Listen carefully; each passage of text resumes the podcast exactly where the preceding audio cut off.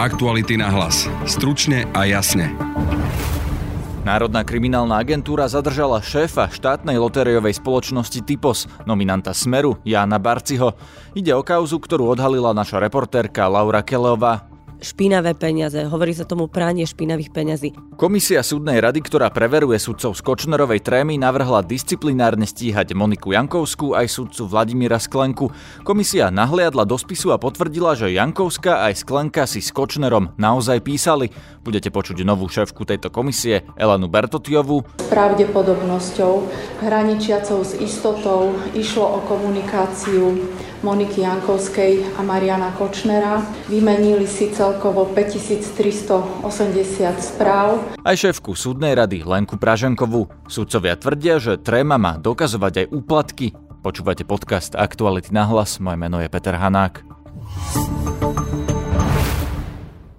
Komisia súdnej rady na prešetrenie podozrení z Kočnerovej Threemy nazrela do policajného spisu a potvrdila, že bývalá štátna tajomnička za Smer Monika Jankovská aj sudca Vladimír Sklenka si písali s Marianom Kočnerom. Nová predsednička komisie Elena Berthotyová tvrdí, že komisia obom navrhla ďalšie disciplinárne stíhanie. Monika Jankovská 3. septembra 2019 počas tlačovej konferencie verejne vyhlásila k osobe Mariana Kočnera, že sa s ním osobne nepozná, nekomunikovala si s ním osobne ani prostredníctvom iných osôb nejako.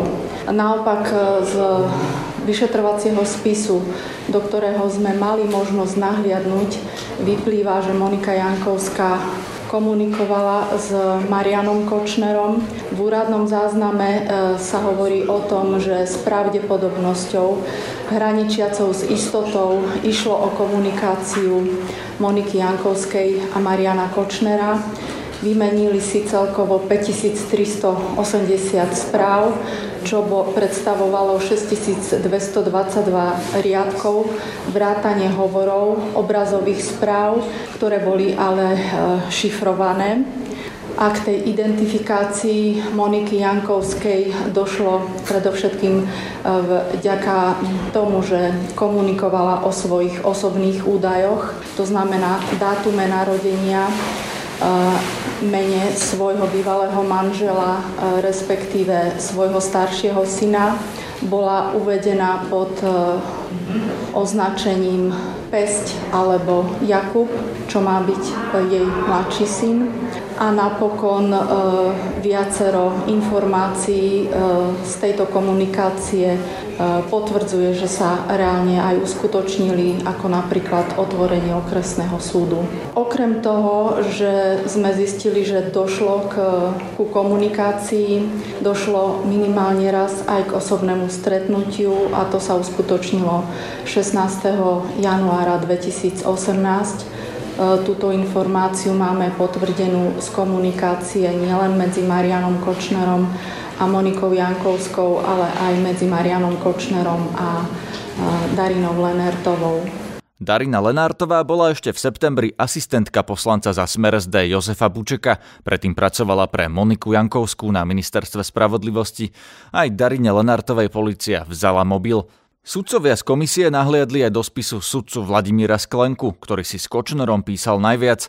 Aj v tomto prípade sa podarilo potvrdiť, že ide naozaj o správy medzi Marianom Kočnerom a skutočným bratislavským sudcom Sklenkom. K identifikácii Vladimíra Sklenku došlo z viacerých dôvodov, ktoré sám on o sebe zverejnil. Vystupoval pod emoji pohárik alebo sklenka. Zverejnil, respektíve poskytol Marianovi Kočnerovi svoju pracovnú mailovú adresu, poskytol informácie o svojej manželke, prostredníctvom ktorej malo dochádzať k fakturácii nereálnych výdavkov.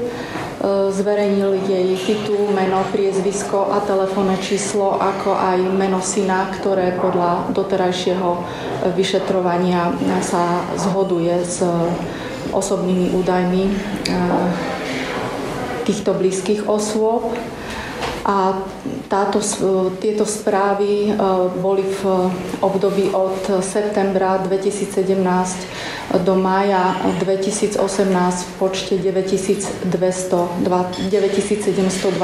správ, pričom tieto správy obsahujú aj množstvo vulgarizmov, ktorými častuje nielen sudcov, ale aj zamestnancov Okresného súdu Bratislava 1, ale vynáša aj insiderské informácie o sudcoch Krajského súdu, Najvyššieho súdu, ako aj členoch súdnej rady a rozdeľuje ich na osoby použiteľné, nepoužiteľné a využívané a dokonca aj také, ktoré pracujú pre inú konkurenčnú skupinu, ktorú zatiaľ komisia nebude identifikovať. To však ešte ani zďaleka nie je všetko. Threema má dokazovať aj úplatky. Pokračuje opäť Elena Berthotyová. Okrem týchto správ sme zistili, že sudca Sklenka prijal aj finančnú hotovosť. O tejto výške nebudeme hovoriť.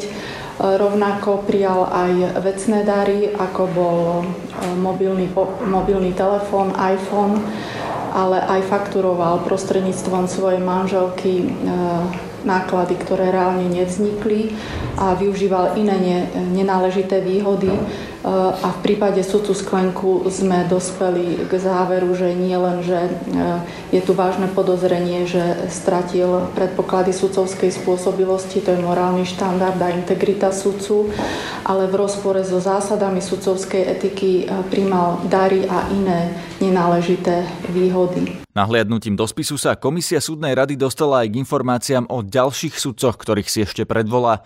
Monike Jankovskej a Vladimírovi Sklenkovi komisia nenavrhla trest, lebo takúto právomoc má za súdnu radu len jej predsednička Lenka Praženková. Je to v podobe odporúčania súdnej rady. Samozrejme oboznáme sa s podkladmi, ktoré mala komisia, ktoré vlastne predloží všetkým členom súdnej rady. A jednak aj sama vlastne ešte budem nahliadať do toho spisu, čiže budem mať aj priamo aj z môjho nahliadnutia ešte ďalšie informácie. Takže podľa toho zvážim aj formuláciu skutku a tak ďalej. Monika Jankovská už jednej disciplinárke čelí za to, že klamala o svojej dovolenke.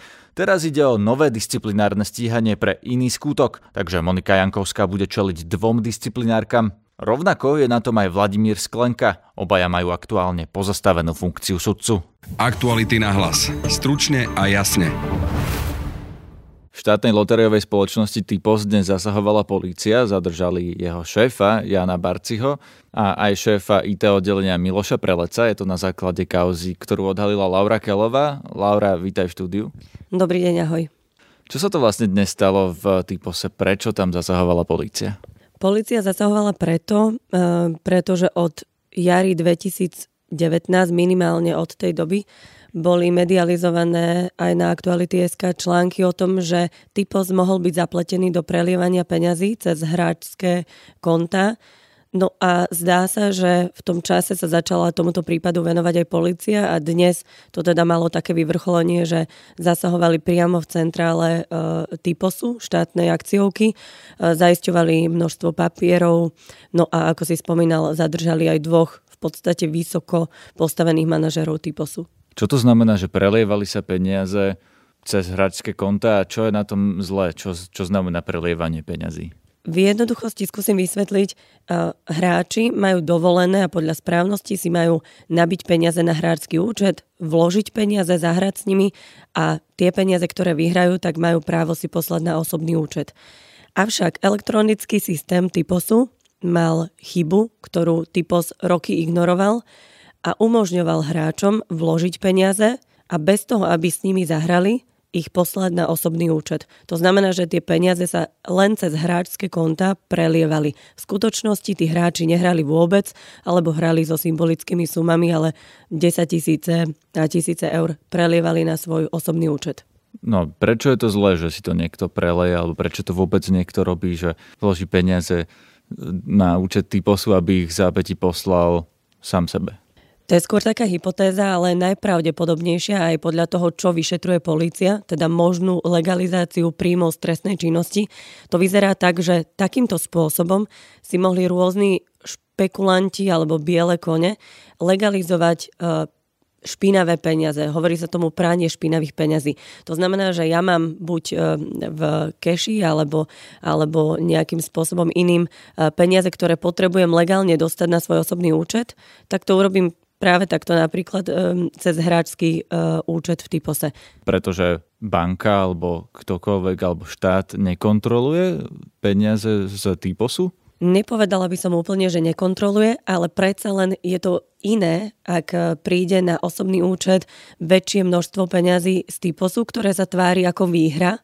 Ono tam v poznámke nepíše, že či je to výhra, alebo či je to, aké sú to peniaze. Skrátka, odosielateľom je Tipos a keďže Tipos je štátna akciovka, tak sa predpokladá, že tie mechanizmy a zabezpečenie už ako keby preverili tie peniaze. Čiže vlastne banky ani nemusia rátať s tým, že niekto špekulatívnym spôsobom využil deravý systém štátnej akciovky. A preto takéto peniaze, či už možno z korupčného správania sa, z inej trestnej činnosti, z predaja drog alebo ukradnuté peniaze, sa takýmto spôsobom mohli legálne dostať na osobné účty a banka si vôbec nemusela klásť otázky alebo upodozrievať tých hráčov, že ide o špinavé peniaze. No a prečo zadržali šéfa Tiposu? Čo s tým on má spoločné? Lebo keď sme sa o tej kauze rozprávali vtedy, keď si na ňu prišla, tak si hovorila, že ten riaditeľ, pán Barczi, spolupracuje s políciou, že on dokonca tvrdil, že on inicioval vyšetrovanie tejto veci. Tak ako to je? Prečo zobrali riaditeľa štátnej akciovky? Podľa mňa celkom prirodzené. Pretože on je tou hlavou a on je tým šéfom, ktorý tam vlastne zabezpečuje riadny chod a to, že sa tam akési podvody alebo pokusy o podvody nedejú. Je otázne, že či Ján Barczi alebo Miloš Prelec, šéf IT oddelenia, vedeli o týchto veciach, či možno spolupracovali s niektorými skupinami hráčov. My sme sa ich na to pýtali, keď ich odvádzali kuklači v putách, neodpovedali prirodzene. Čiže sú na mieste otázky, či o týchto veciach vedeli, alebo či ich kryli. Už v apríli sme sa rozprávali o tom, že túto celú vec kontroluje aj ministerstvo financií. Ako dopadla tá kontrola? Kontrola dopadla tak, že na konci júna pripravilo ministerstvo financií akési závery zo všetkých podozrení, ktoré vlastne sa týkali aj jedného anonymného listu od zamestnancov Tiposu. No a poviem to tak asi vo všeobecnosti, neprišlo sa na nič. Pretože potvrdilo ministerstvo financií, že v tomto smere naozaj ten hráčský systém bol deravý a že sa cez neho prelievali peniaze. Vyčíslili tam akúsi sumu 540 000 eur, avšak podľa našich zistení a myslím si, že aj podľa zistení polície objem tých preliatých peňazí bol oveľa väčší. Čiže tá ministerská kontrola to formálne skontrolovala, ale veľmi by som povedala, že optimalizovala tie výsledky, na ktoré prišla. Napríklad zúžili ten časový rámec, kedy mohlo dôjsť k prelievaniu peňazí, alebo si vybrali iba jeden jediný spôsob, ktorý preverovali. A čo je podľa mňa najzávažnejšie, že ministerstvo financií kontrolovalo, alebo teda rátalo do toho konečného objemu iba hráčov, ktorí vôbec nehrali. Čiže keď som spomínal, že niektorí hrali a zvyšok preliali na svoj osobný účet, takýchto hráčov ministerstvo nekontrolovalo, respektíve ich nezarátalo do finálneho výpočtu.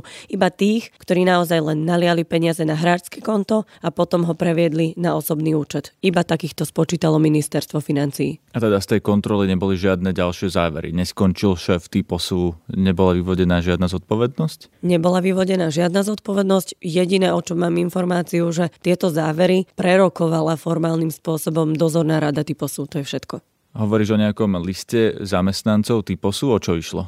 To bol list nahnevaných zamestnancov Tiposu, ktorí sa obrátili jednak na ministerstvo financií, jednak myslím, že to poslali aj k nám do redakcie. My už sme v tom čase mali informácie o tom, že sa niečo také v Tipose deje a že sa tam teda mohli prať špinavé peniaze. Takže to už len potvrdzovalo naše zistenia a naše podozrenia, že to tam nie je všetko s kostolným poriadkom.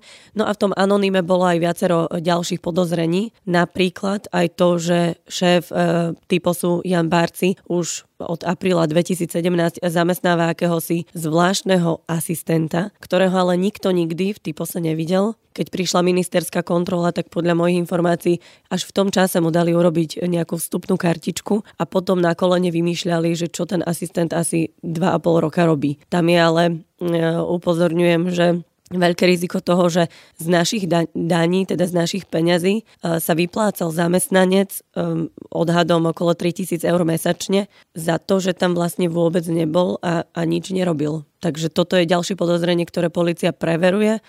O tom mám informácie. No a keď si to zrátame, tak za 2,5 roka sa na nejakého čudného fantomového asistenta mohlo odviesť až vyše 100 000 eur. V celom tomto by ma zaujímalo aj, že kto tie peniaze vlastne prelieval, kto potreboval možno legalizovať príjmy z trestnej činnosti. My to vieme, alebo vie to polícia? Polícia to vie určite. Ak to nevie teraz, tak to bude vedieť o pár hodín možno, pretože oni majú výpis všetkých tých 140 zrušených hráčov a k tým číslam hráčských kont samozrejme je priradené aj nejaké meno. Ono je to ale veľmi skreslené, pretože tam môžu naozaj figurovať viaceré biele kone, že to nemuseli robiť teda práve ľudia, ktorí potrebovali legalizovať tie špinavé peniaze, ale mohli to za nich robiť nejakí ďalší ľudia. Minimálne poznáme príbeh, nechcem menovať zatiaľ, lebo budeme sa tejto téme ešte venovať, skupinu 5 hráčov okolo jedného bratislavského podnikateľa. Tento prípad bol aj na NAKA v minulosti, ale išiel do stratená, alebo ako sa povie, skutok sa nestal. Takže tieto veci asi na novo bude prešetrovať polícia. Tam napríklad išlo o to, že skupina okolo tohto jedného podnikateľa sa vždy v rovnakom čase stretla, zahrali si poker pri súkromnom stole, všetci dali tzv. all-in, teda vložili všetko, čo mali a po krátkej chvíli to zložili karty v prospech jedného hráča. To znamená, že ten jeden vyhral a prelial si to na osobný účet. To bola investigatívna reportérka Aktualít Laura Kelloová. Počúvajte nás aj zajtra. Zdraví vás Peter Hanák. Aktuality na hlas. Stručne a jasne.